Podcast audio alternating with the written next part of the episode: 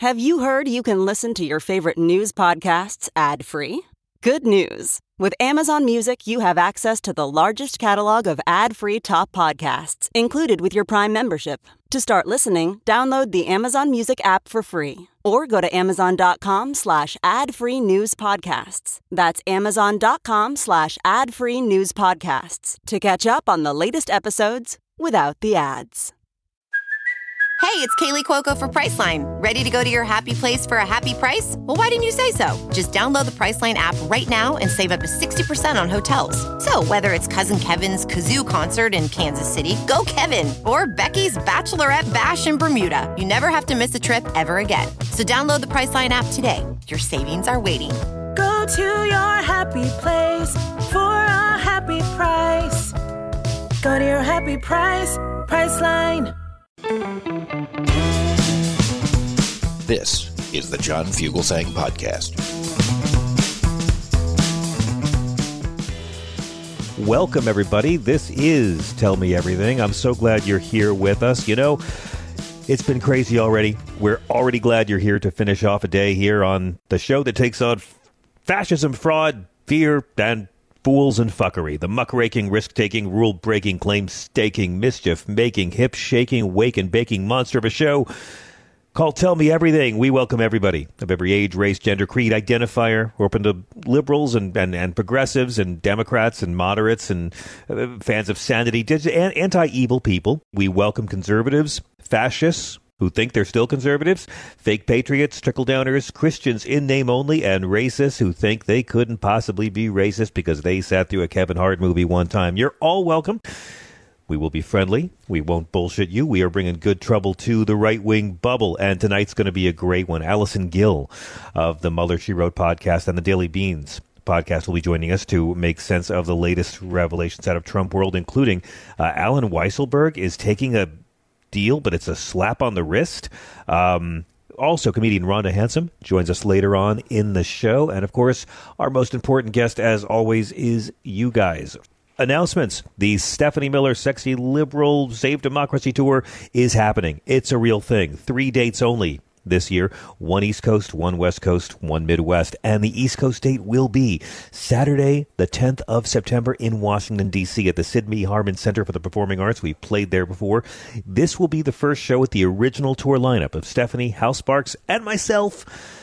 Oh my, since like 20, I think 2013. So please come on down to DC. It's going to be a big old party. Chris Hauselt is our executive producer here at the Love Fest. Thea Harper is our associate producer, and well, let's let's let's let's do a show, shall we? Right now, this is what we're dealing with. Okay, uh, try to keep this straight. The the people who say January sixth was Antifa uh, and Black Lives Matter and harmless tourists and deep state FBI agents, but we can't investigate it. Those people, they remind you that Trump never took top secret docs to Mar-Lago and if he did, he had executive privilege, so he could do it. But he didn't do it, and he returned everything he didn't take, and it was planted there by the FBI. Also, he declassified all of it, and he didn't know about them. That's the narrative you're going with if you're defending Trump on this. Uh, it's not going to get better for him. Reality Winner took one document, and she had four years in prison. So this is the level playing field we're walking onto. And honestly, guys, I, I, I just wanted to come out tonight and talk about how the Republican Party is losing its damn mind.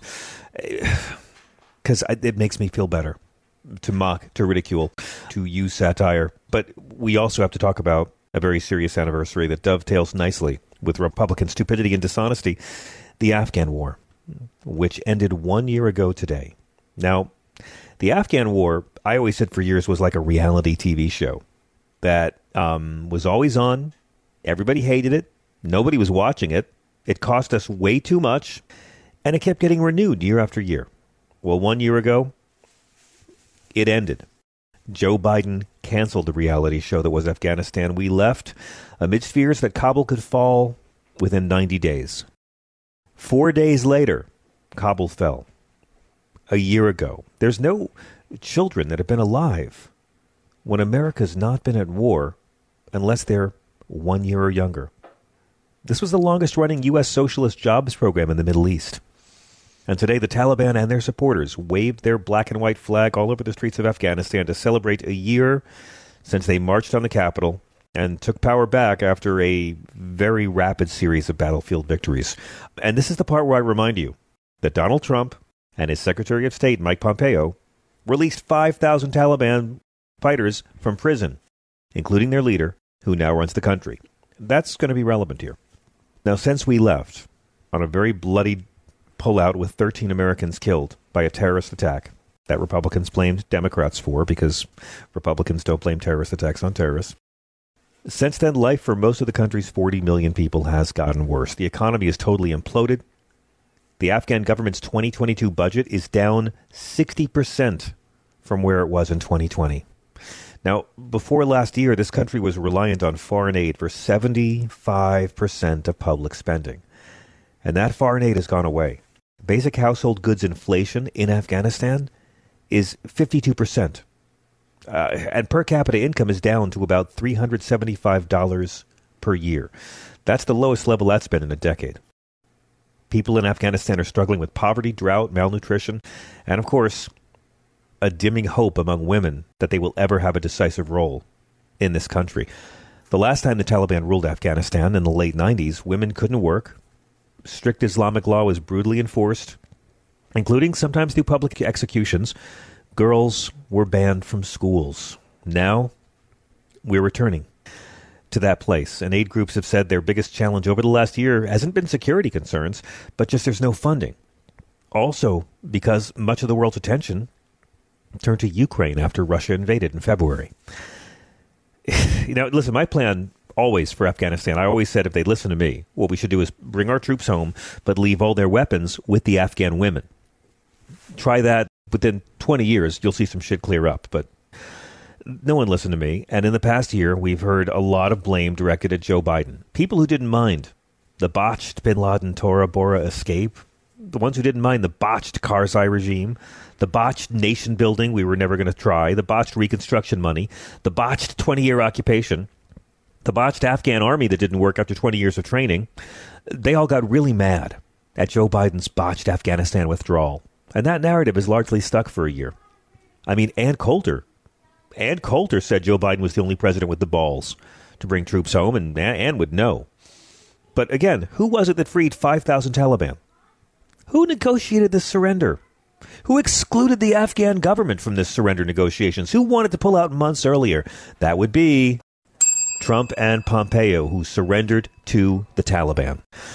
Former Afghan President Ghani was on Fareed Zakaria's show over the weekend. I don't know if you guys happened to see it, uh, but Fareed asked, "Do you think the Trump Accord with the Taliban was a disaster?"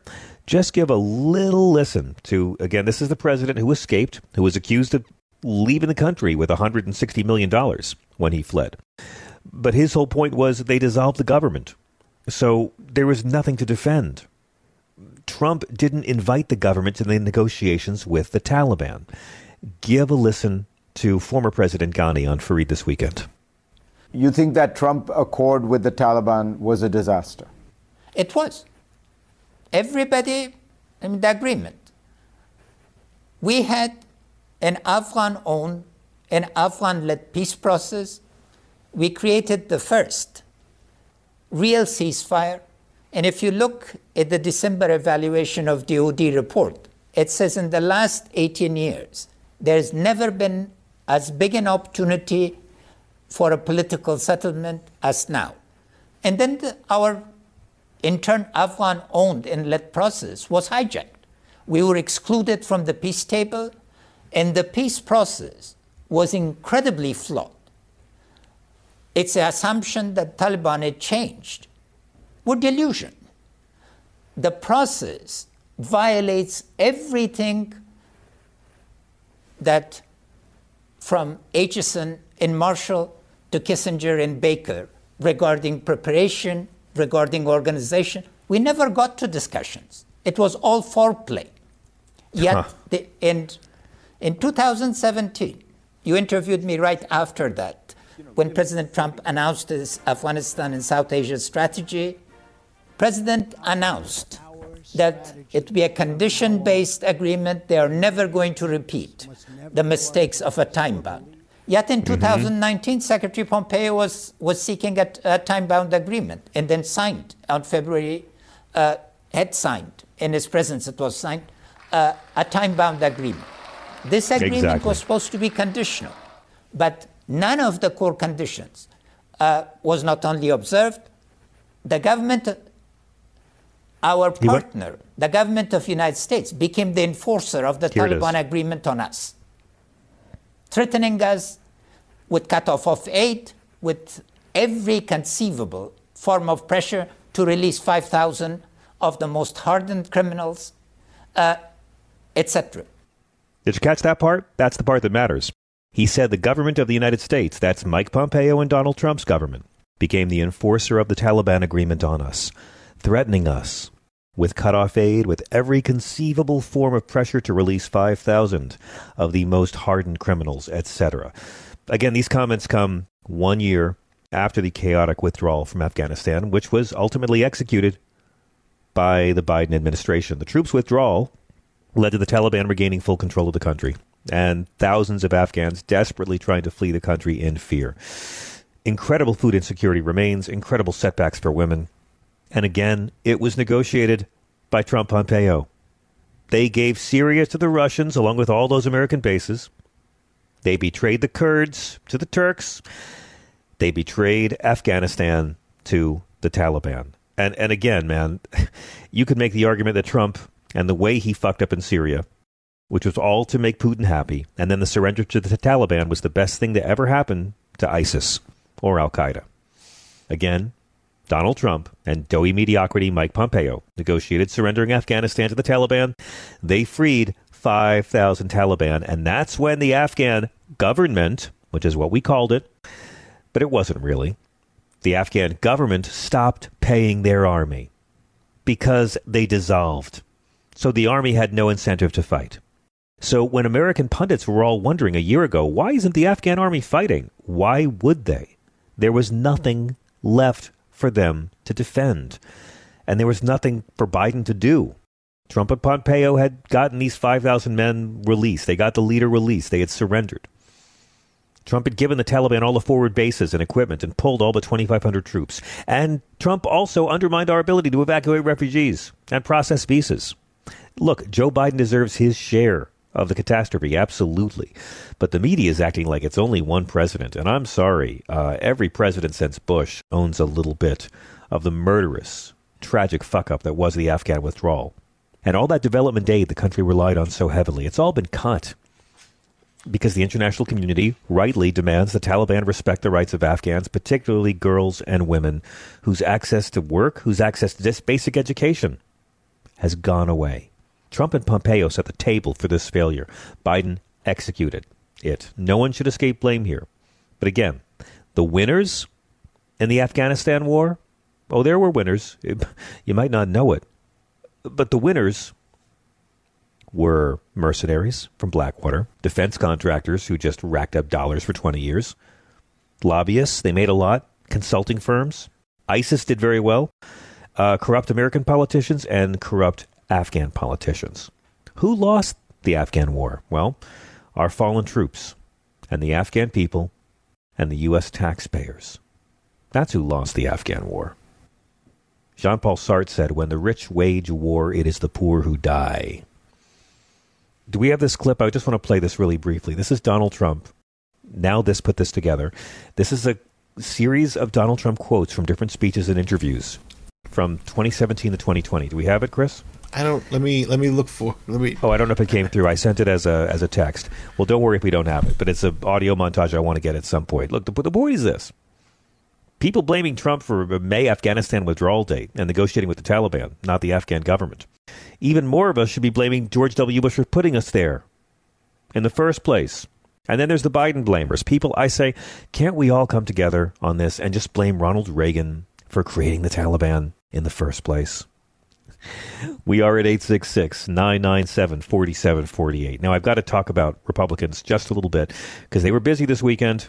They're out there defending Donald Trump as best they can. And it, the way that goes is he never took the docs, but again, he had executive privilege, so it's okay if he did. But he returned them all, and they were planted by the FBI, and he declassified them and never even knew they were there. That's the playing field.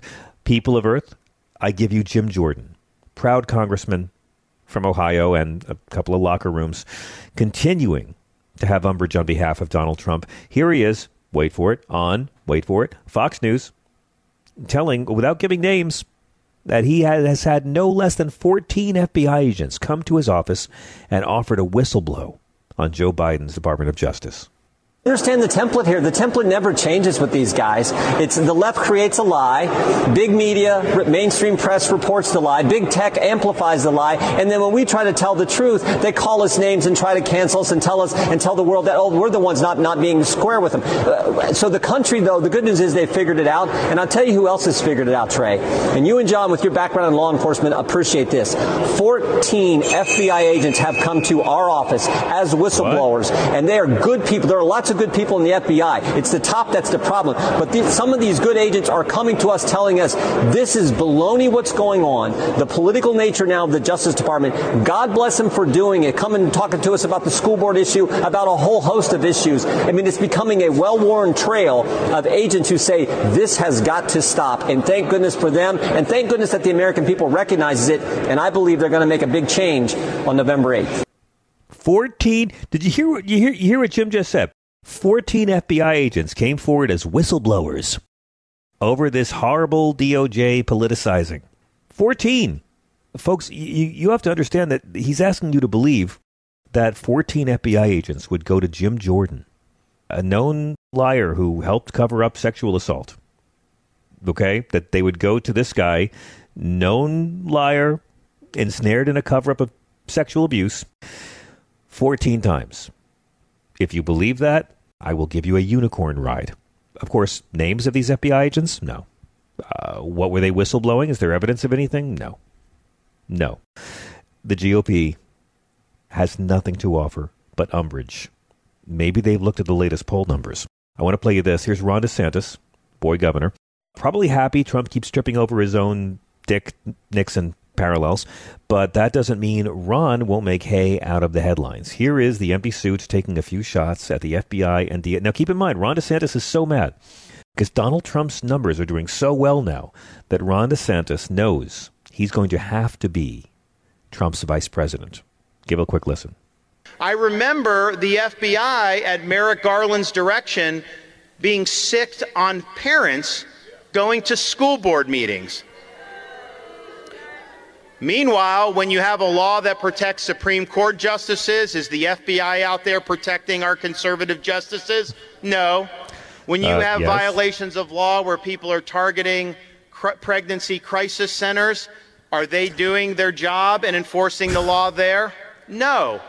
They're enforcing the law based on who they like and who they don't like. That is not a republic. Ron DeSantis is like the douchey RA who can't stop punishing you for your room condition report not being ready on time. I mean, this is the guy the GOP is betting everything on in the wake of Trump. And you know, there's no bigger fan than Kari Lake. I, I, uh, we're opening up the phones to you guys at 866-997-GRIT for the rest of the hour. this Republican Party, I, I, this is the woman who's got a very good shot at being governor of Arizona. This is her at Charlie Kirk's racist little turning point fake Christian action conference in Phoenix.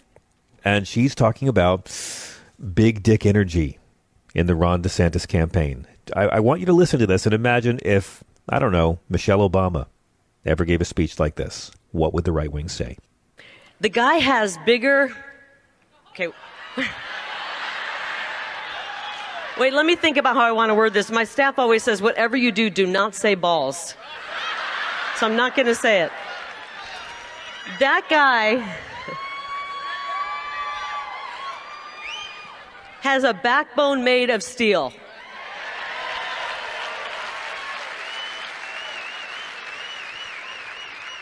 I'll tell you what he's got. I don't know if you heard of this, but he's got BDE. Anybody know what that means? Ask your kids about it later. I call it big DeSantis energy. Right? He's got the same kind of BDE that President Trump has.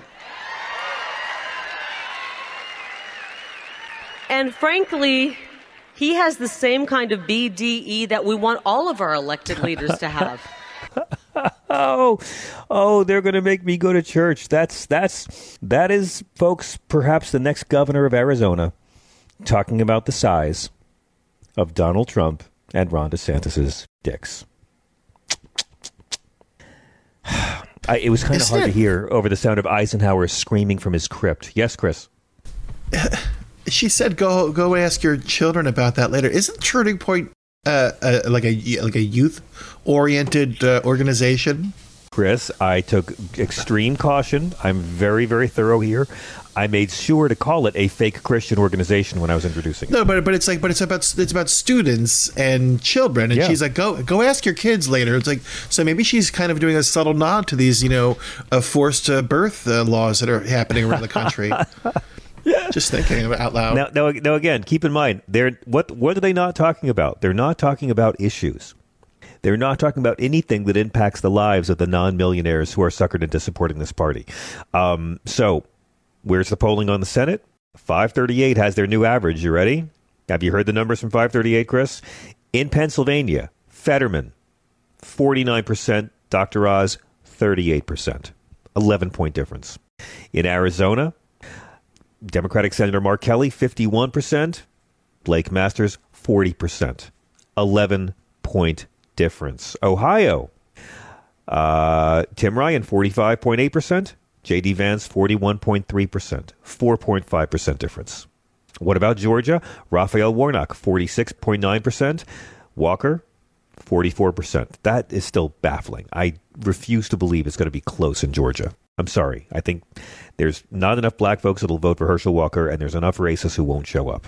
Uh, in Nevada, uh, Cortez Masto, 44.1%. Laxalt, 42.5%. Democrat leading in Nevada as well. North Carolina, that's the one place where it's tight. Uh, the Republican, Budd, leading uh, 44.3%. To Beasley, the Democrat, at 44%. Folks, we're looking at all these different states Pennsylvania, Arizona, Ohio, Georgia, Nevada, and North Carolina. In all of them, except North Carolina, Democrats are leading. And in North Carolina, it is a statistical tie. This Senate cannot just be preserved, this Senate can be built upon. And maybe, just maybe, the House can pass a lot of bills before they leave, and the new, stronger Senate can pass them without having to grovel before Joe Manchin and Kyrsten Sinema.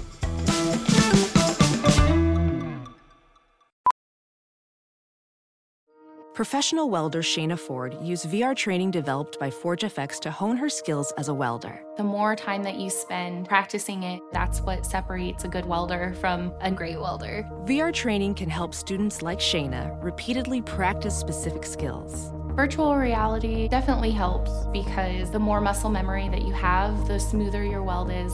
Explore more stories like Shayna's at meta.com slash metaverse impact.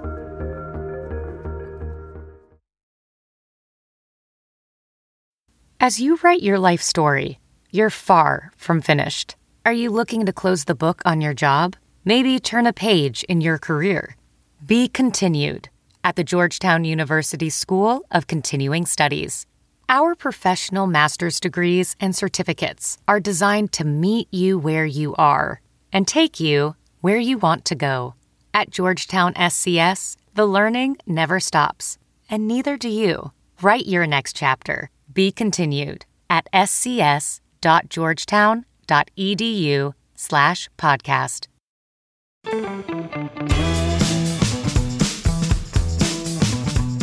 Welcome back. This is SiriusXM Progress. Are you confused by what your right wing loved ones, your coworkers, your family, that guy you knew in high school, you're still inexplicably friends with on Facebook? Are you are you confused with their defenses of Donald Trump in the Mar-a-Lago uh, search that was not a raid?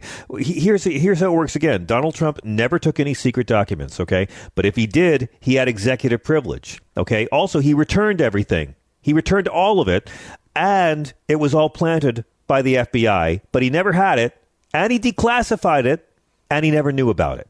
Okay? That shouldn't be too hard to follow, right? It seems to be working for everyone who watches Fox News. However, Our viewers, our, our listeners are a little smarter than that, so we got to go deeper. And we just found out this afternoon that Allen Weisselberg, the former longtime CFO for the Trump org, who is accused of getting years of off the books payments, is close to a plea deal with Manhattan prosecutors. Wait, the same Manhattan prosecutors that have been so deeply disappointing with the Trump organization investigation? Yes, he's cut a deal with the Manhattan DA, five months, but no cooperation. I mean, no cooperation and only five months. Why do white collar douchebags get off so easily? Please welcome back to the show a hero for fans of free speech, Allison Gill began her first podcast, Mueller, she wrote out of her kitchen. When the government investigated her podcast, Donald Trump had her fired, even though she'd worked for the government for over 11 years. She then became the host of The Daily Beans, one of the best podcasts you can listen to. It is a great pleasure to welcome Allison Gill back to the show. Hello.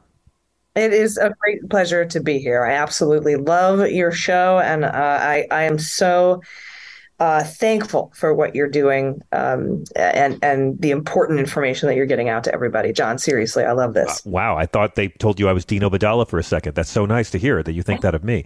Um, it's great to have you back, uh, Allison. Last week, I every day of the week I was going to talk about uh, remote work. Every day I was going to do an opening monologue about remote work and versus versus going back to the office and what where is the politics on that? Because I was just so sick of politics. And every day last week after this search where there was probable cause for a legal warrant every day the story kept exploding and exploding I was so excited to talk about this with you today and get your take on it after a week to let it all absorb. But I, am a little bit shocked. I mean, the Manhattan DA, we, we, Weisselberg's been on the hook for four years now. He's about to walk with a five month prison plea deal, but only serving like 100 days and no cooperation at all. Do you have any inkling what might be going on with the Manhattan DA's office?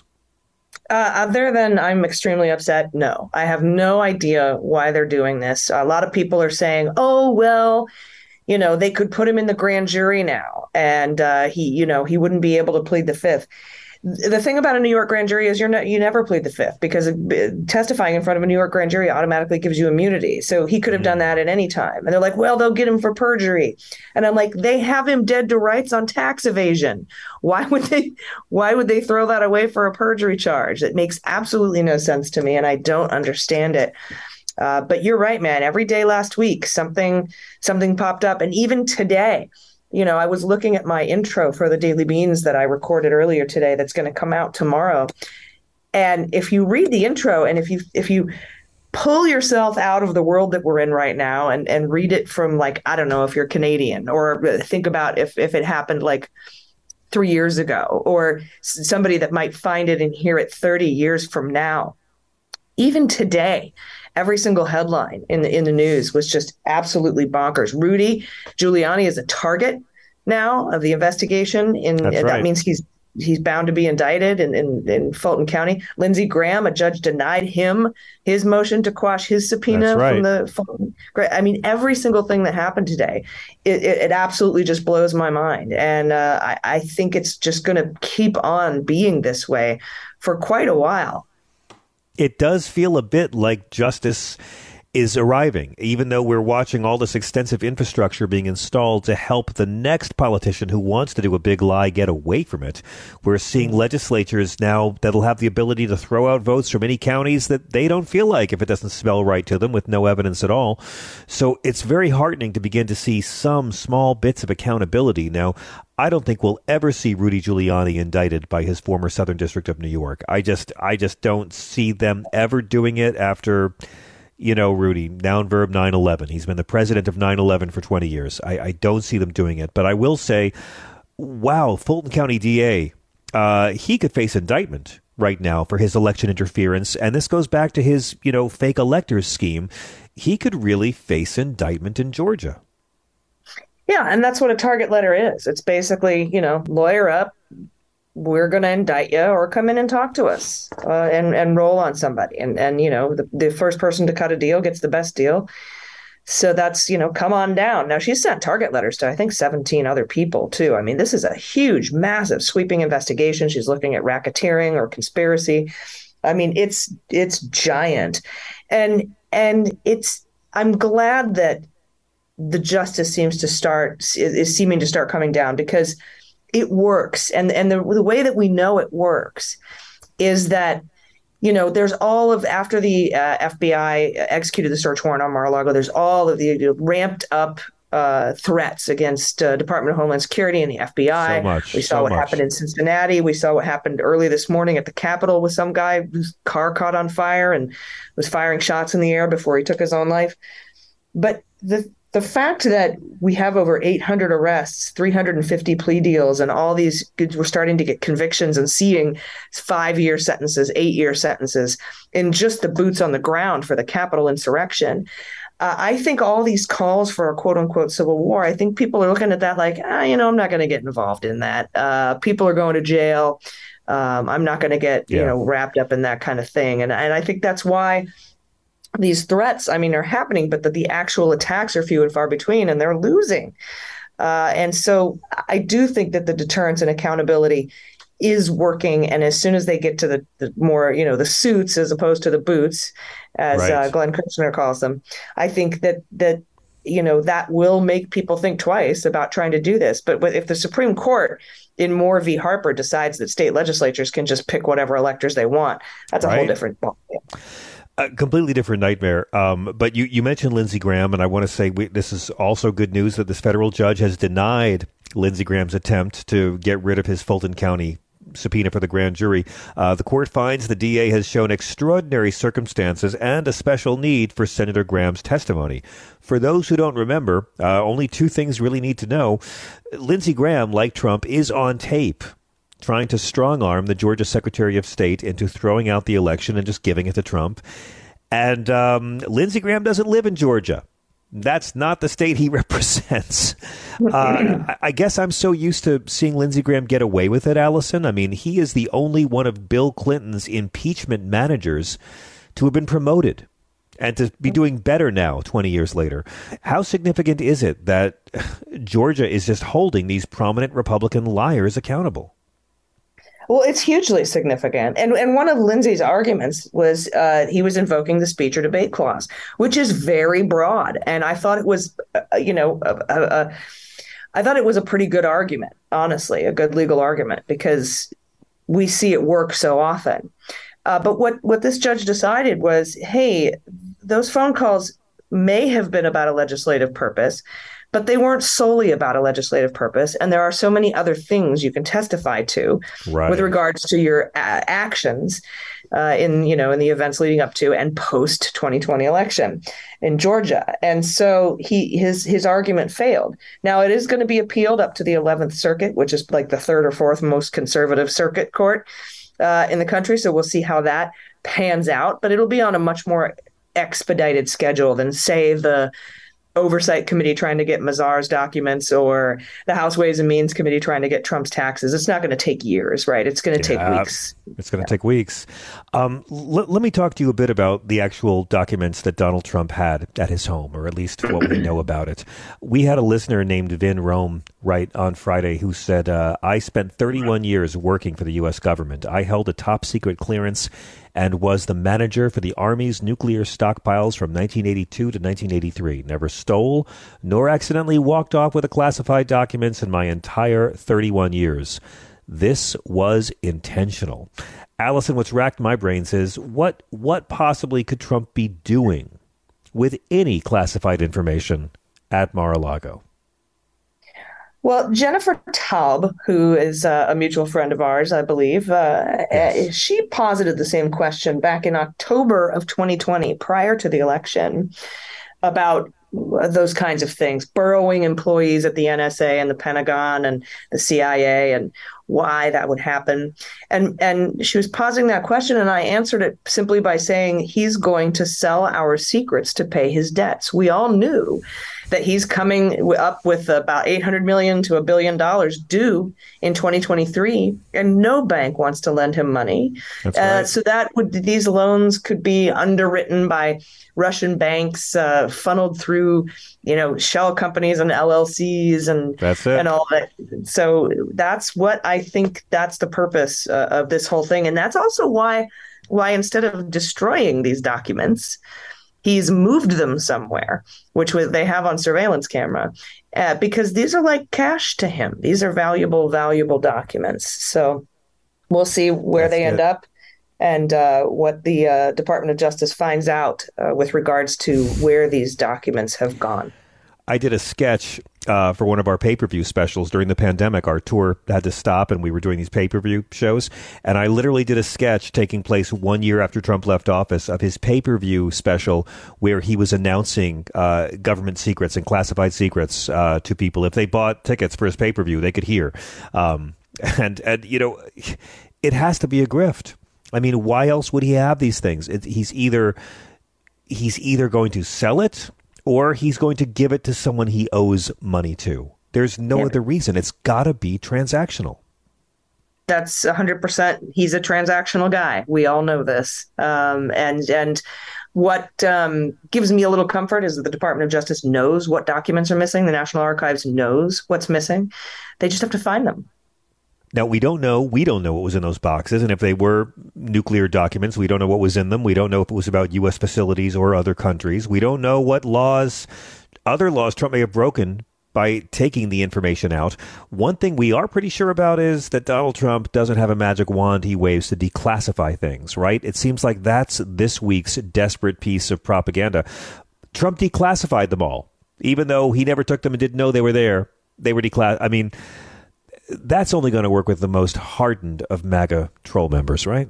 Yeah, I had to tweet uh, when I heard about the potential nuclear secrets uh, because as you know, I was uh, I was in the Navy and I had a top secret SCI clearance, and I I was the guardian of the reactor manuals, very very sensitive information, and and much like the the person who wrote into the show about working for the government for 31 years, yeah, you don't just accidentally walk off with these documents, and he can't classify them post leaving, and there's no such thing as a standing order for declassification of everything that leaves the Oval Office and goes up with him. There's a process to declassify things.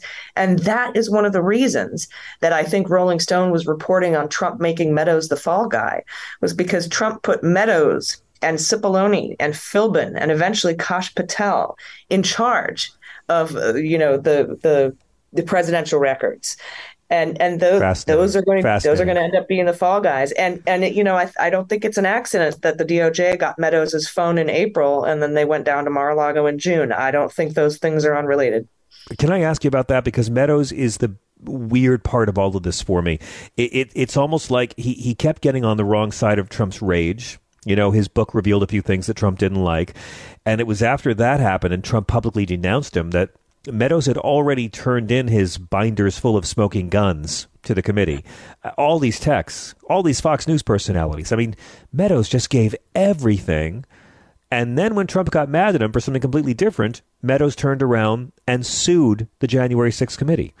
Is he just a dumb guy, Allison? Is he just a big old dope that he would give them all this information, all they needed to hang Trump, and then sue them?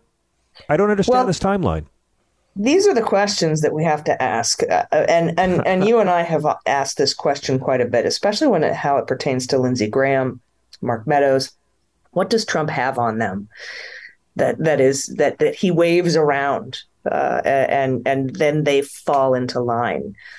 Uh, and you know it's it's also not lost on me that a couple of boxes of photos were taken out yeah. of Mar-a-Lago uh, that day. Photos does he seem like a sentimental fellow to you? Uh, I I have to wonder if anything that was retrieved from Mar-a-Lago adjacent to that to those classified documents is compromised.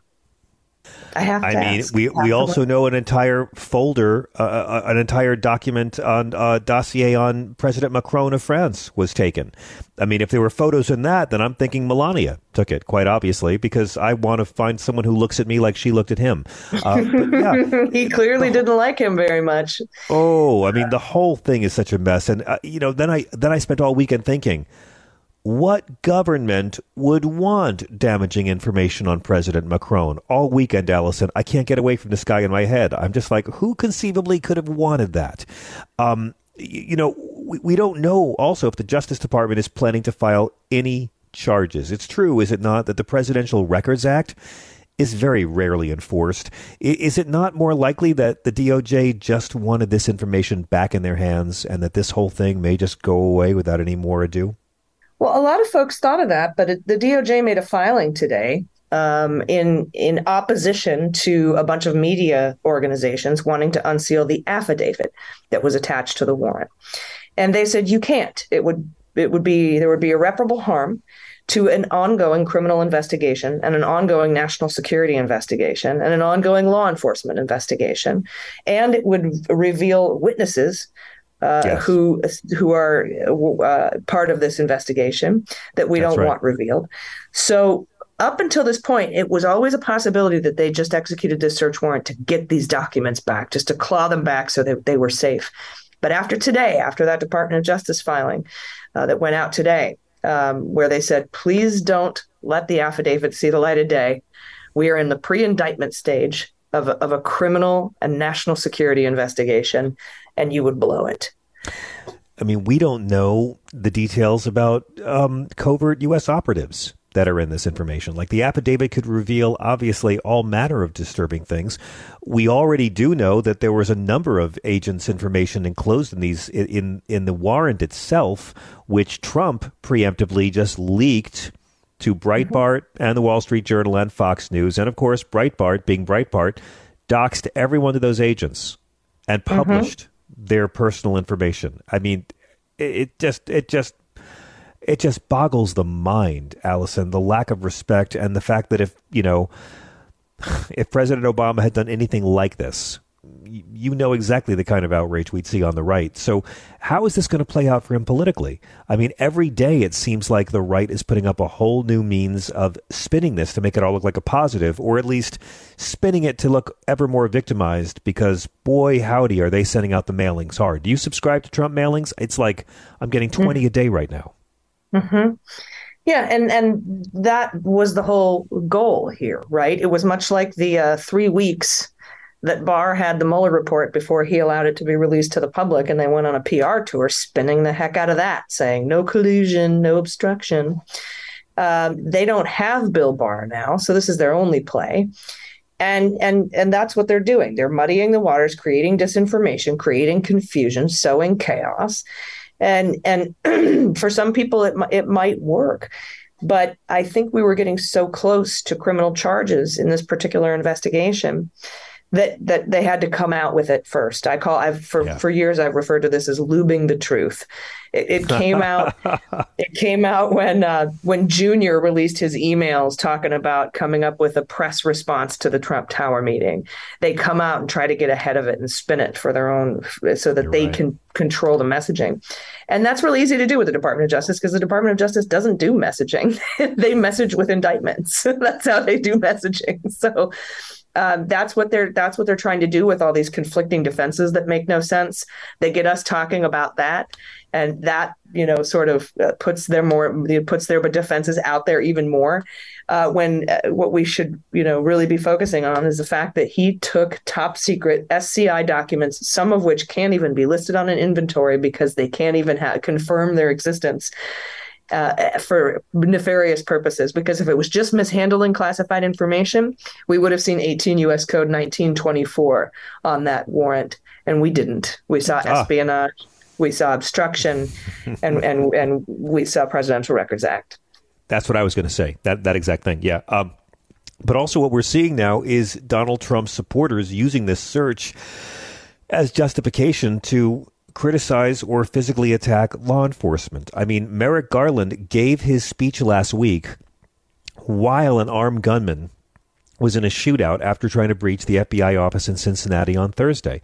We should expect more violent acts like this as the days go on, shouldn't we? Yeah, I think we will. I, I think we won't see as many as we would have had we not prosecuted the insurrectionists or been in the yes. process of prosecuting the insurrectionists uh, for what they did on January 6th. But we will see that. And they're calling for it. They're not stopping it, much like he waited until after the insurrection was over to tell everyone to go home. We love you. It's a big day. Uh, he's not going to come out and, and condemn this violence against the FBI. He's going to let it happen, just like he let the insurrection happen. Our guest is the great Allison Gill of the Daily Beans podcast. So, let me, if I may, Ms. Gill, bring it back then uh, a bit to, to Merrick Garland and what his options were, because it seems like the Department of Justice really didn't want to have to execute a search warrant on Mar-a-Lago. It seems like they did everything they humanly could to avoid this. They politely asked, they sent a subpoena. Earlier this year, we now know Trump gave about 15 boxes back to the government, including some information that was marked classified. The government thought he had more. We know that his lawyers were saying as recently as June, that's it, you have everything. And the government wanted this information back badly enough that they would search his residence, a former president, for the first time in American history. I know we're all sick of the word unprecedented here, but the, the warrant asked for permission to search, search all storage rooms, all other rooms or areas within the premises used or available to be used by the former president and his staff. It, it, it just seems remarkable that you could say that there was timidity on the part of, of, of Garland, but here it just seems like months and months of extreme caution. I'm sure you've speculated what could have been in the boxes that would have made them open up this kind of powder keg. What's in the box, right? Merrick Garland knew. He knew what he was going to get. He's so methodical and careful. He knew the fury that this would unleash. He did, and and we heard, learned from the Wall Street Journal just today that he spent weeks deliberating this with top people in the Justice Department. They executed subpoenas, grand jury subpoenas back in June. They got subpoenas for the surveillance tapes of the shed where they were storing all. There's a basement, whatever, uh, and you know then they went in they got the they got the warrant signed on a friday they went in monday they went at 10 a.m not 6 a.m not 5 a.m right. they um they weren't wearing their FBI windbreakers. They went in in plain clothes so that they they wouldn't be seen. They wanted to keep it as quiet uh, as as as I'm sure the Trump camp wanted to keep it, and they kept it quiet in June. They, Trump was subpoenaed in June twice, and nobody knew. No one knew. And Trump was keeping it quiet. Trump's lawyers were keeping it quiet. It wasn't until um, they get to the executing the search warrant, which means you're pretty close to charges if there's going to be charges that Trump decided to make a big deal out of this and, and spin it and do his PR and, and yap about it and fundraise off of it. Like you said, 20 texts, uh, 20 emails a day. Uh, and so, you know, I think I think it's it's glaringly obvious that this was there was so much due process uh, that went on uh, with this, and and that you're right, executing a search warrant was the last thing and then when Trump came out and said, uh, it, you know, uh, release the warrant, he had the warrant. He had it. Christina Bobb signed off on the warrant and the inventory sheet on Monday at 6:19 p.m. There's her name. Uh, and and so so Merrick called his bluff. He did. He said, "Yep, there is a huge public interest an extreme public interest. So we filed a motion today, and that's why he was 20 minutes late to that press conference. As they were waiting for the motion to be unsealed so he could announce it. Uh, and he said, so we, we, we filed a motion to unseal the warrant and, and the inventory list, and then dropped the mic and walked away. He spoke for three minutes and 52 seconds. And then on his way out, he said, as I said, that's all I'm going to say. I'm not taking any questions. It was huge. It was a huge moment. Now, now again, when we talk about the first president to have his house searched, uh, this is completely separate from the first president to plead the fifth 440 times in a four hour deposition, which happened a day later. Another first. And then by the end of the week, we found out, oh, we have a president who violated the Espionage Act. So many firsts in just one week. But when we, let me bring it back to Allen Weisselberg and, and today's news. This does relate to Letitia James' long suffering investigation in New York. We have to separate the January 6th hearings from the Espionage Act investigation, from what's going on in Georgia, from what's going on in New York State, and then over here is Summer Zervos and, and E. Jean Carroll, those lawsuits too. There's so many lawsuits this guy's tied up in but I want to bring it back to Weisselberg because this guy's 75 years old. He knows where all the bodies are buried. He was Donald Trump's father's right hand man. He's facing a lot of penalties, 15 years in jail if convicted. So, this plea deal he takes today, it'll, he'll avoid a trial, which would be very embarrassing. It'll spare him a long sentence. Um, but you know, you quoted Andrew Weissmann on your Twitter, who said the plea would do two things: put a ton of pressure on the Trump org, which is still a defendant, and also permit the DA to put Weisselberg in the uh, grand jury, even though he says he's not cooperating. and force him to testify. I, uh, can you explain that for me? Because it seems hard to figure out how Trump isn't wriggling out of yet another one here. I can't really, and I've talked to several lawyers about this. And and after doing a bunch of research, uh, I have come to the conclusion that this plea deal is BS, and I hate it. Really, and it's yeah, I I don't see a positive here, um, because first of all, anyone who testifies to a New York grand jury gets immunity. So the fifth is irrelevant. It always has been. And like I said, you know, people, you know, when people uh, people were responding to me like, well, you know, it could, you know, it could be this, it could be that. They might get him on perjury. Maybe it's a, they're trying to get him on perjury. I'm like, they had him on tax evasion. Why? They did. why would you throw away a tax evasion, an open and shut slam dunk tax evasion case mm. to get a mm. perjury charge on somebody? That's this not Alvin that's not, Bragg guy. This Alvin Bragg guy, Allison. I don't know. I don't. I don't like him. Somebody was like, I wonder what they found on Bragg and Trump's safe. but that's what it's at. That I mean, that's what we're all wondering, right? I mean, this guy was charged in participating with this years long tax scheme, and somehow he's getting a plea deal, even though he's not gonna cooperate. It just sort of seems like eh, Alvin Bragg is where Trump scandals go to die. He just lets them all go.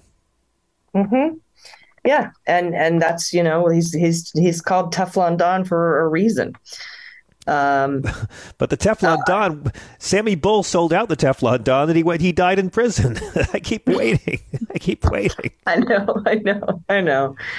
I know. I, I I really don't. I can't explain this one. I it it doesn't make sense. It didn't make sense to me when Dunne and Pomerantz quit, uh, who were the two lead investigators that came That's down right. to help Vance on this on this and I'm like they can't have quit for good reasons. Right. They were both very upset. There's something wrong in Alvin Bragg's office and I, there's something rotten and I don't know what it is. I don't oh, know what here. it is. Ms. Gill, it is, it is such a pleasure having you with us. Thank you for making this stuff so much more accessible. I'd be most remiss if I didn't ask you, what are you feeling optimistic or hopeful about? Right now. There has been uh, quite a bit of good news coming in, or news that could be good. What is uh, getting you up in the morning? Fani Willis, Fani T. Willis, yeah. Fulton County District Attorney. That's it's yeah. her inve- that investigation is huge. It, it, it's going to encapsulate everything. Um, second, the Department of Justice and Windom.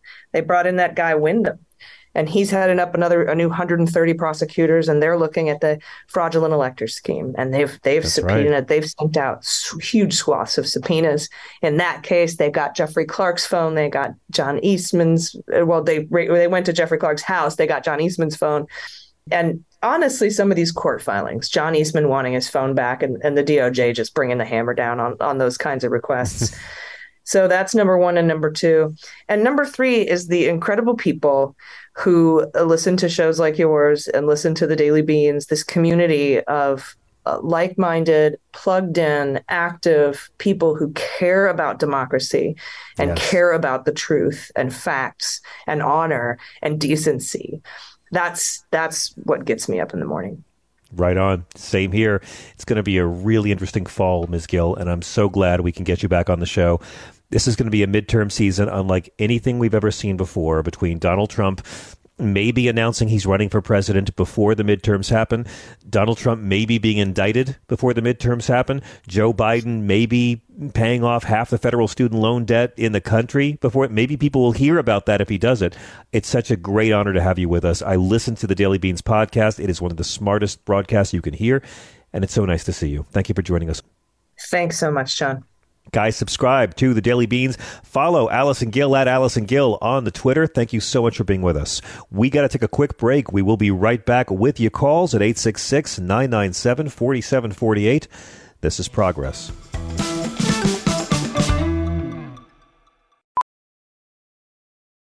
Ophthalmologist Dr. Strauss has seen firsthand how the metaverse is helping surgeons practice the procedures to treat cataracts Cataracts are the primary cause of avoidable blindness. He works with a virtual reality training platform developed by Fundamental VR and Orbis International to help surgeons develop the muscle memory they need. The result? More confident, capable surgeons. And even more importantly, patients who can see. Explore more stories like Dr. Strauss's at meta.com slash metaverse impact. I normally find bras to be so uncomfortable and constricting. But Skims has changed that. You know I love Skims underwear, so I finally tried their bras, and Skims has delivered again. Skims bras are worth the hype for the amazing shape and support they give, but what I wasn't expecting was how comfortable they are too. I've tried so many bras in the past, and the main issue that I have is that they weren't supportive enough, to the point where they felt slouchy. I love my Skims wireless form bra because it's so comfortable and supportive. The older I get, the more I care about actually being comfortable in what I wear every day. And with my wireless form bra, I no longer have to sacrifice my comfort for the support I need. Shop Skims bras at skims.com, now available in 62 sizes, 30A to 46H. Plus, get free shipping on all orders over $75. If you haven't yet, be sure to let them know we sent you. After you place your order, select podcast in the survey and select our show in the drop down menu that follows. I'm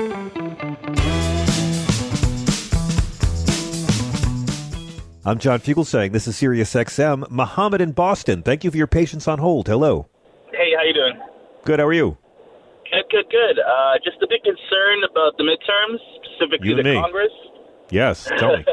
uh, I, I I have high hopes for the Senate. Uh, Fetterman's kicking ass. I'm, I'm sorry, I don't know if I can swear or not, but uh, Fetterman's doing awesome. Uh, although that might be a big, you know, turnaround. I don't know. Oz has a lot of name recognition, but the, the Congress in general. I mean, I feel like if the Republicans take over, uh, I mean, five, six, a hundred impeachments. Who knows?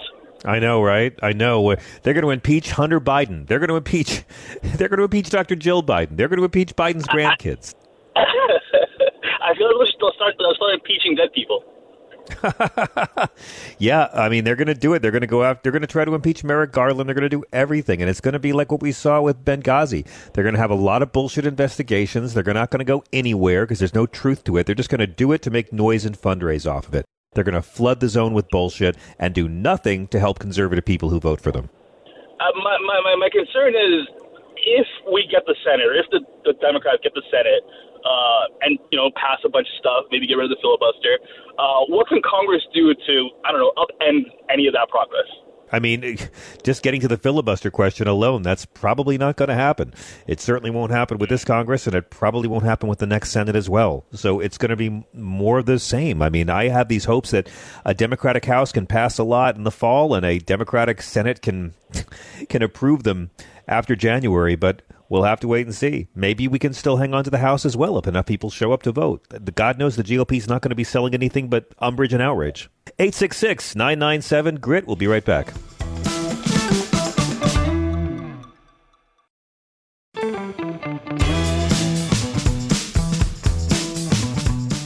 Welcome back. This is Sirius XM Progress. Rhonda, I got to play you my favorite clip. Are you ready for this? I This is, hear it. Uh, Bo Hines. Bo's a young man, and he's running for uh, for Congress in North Carolina, and he recently won his Republican Party primary. So Chris found this clip. I love it so much. He was on some radio show, and he tried to jump into the discourse on Trump and the FBI and the IRS. Turns out, when he hears the phrase "banana republic," he thinks it means a store in the mall. He doesn't realize that the store in the mall refers to a type of governance or lack thereof. So just give a listen. This is someone who's already won his primary in North Carolina. Bo Hines, take it away. You get to Congress. Is it going to be real? Are we actually going to be willing to defund IRS, FBI, and things of that nature? Well, I mean, we have to. I mean, we're at a point in our country young. now where we have a unregulated fourth branch of government that's targeting middle class Americans on a daily basis. I mean, it's unbelievable what we're seeing. You know, a lot of people have likened the situation that's going on right now as you know, they say we're in a banana republic. I think that's Here an insult uh, to banana republics across the country. I mean, at least the manager at Banana Republic, unlike our president, knows where he is and why he's there and what he's doing. An insult to banana republics across the country. They know what they're. It's a fine business. Why are we using this expression, Rhonda? John, because we are in a race in the dumbing down of America. We we really are, and and we we hold up this idiocy and praise it. I mean, re, I mean, we are actually getting Sarah Palin uh, 2.0. I mean, uh, th- Oh, yeah. this this kind of ignorance is uh, spectacular in nature, and uh, and it attracts uh, the the masses. it attracts the masses. They feel like, oh, this guy doesn't know any more than I do. He's the one I want oh, running so my life true. in my country. So true. He's not trying to explain things for me in two or three steps. He's saying simple one sentence declarations to make me happy. You know, guys, we got some great guests coming up in the next couple of weeks. Got to tell you, Ken Burns. I can say that, right? Can I say Ken Burns is coming back? We're doing a very yeah. special special with Ken Burns. Uh, John Boyega of Star Wars and other things. We're very excited.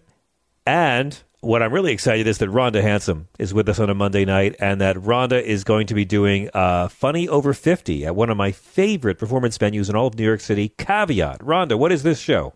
Oh, it is so great. It's uh, being produced by uh, Georgia Clark, who uh, is the producer of Generation Women.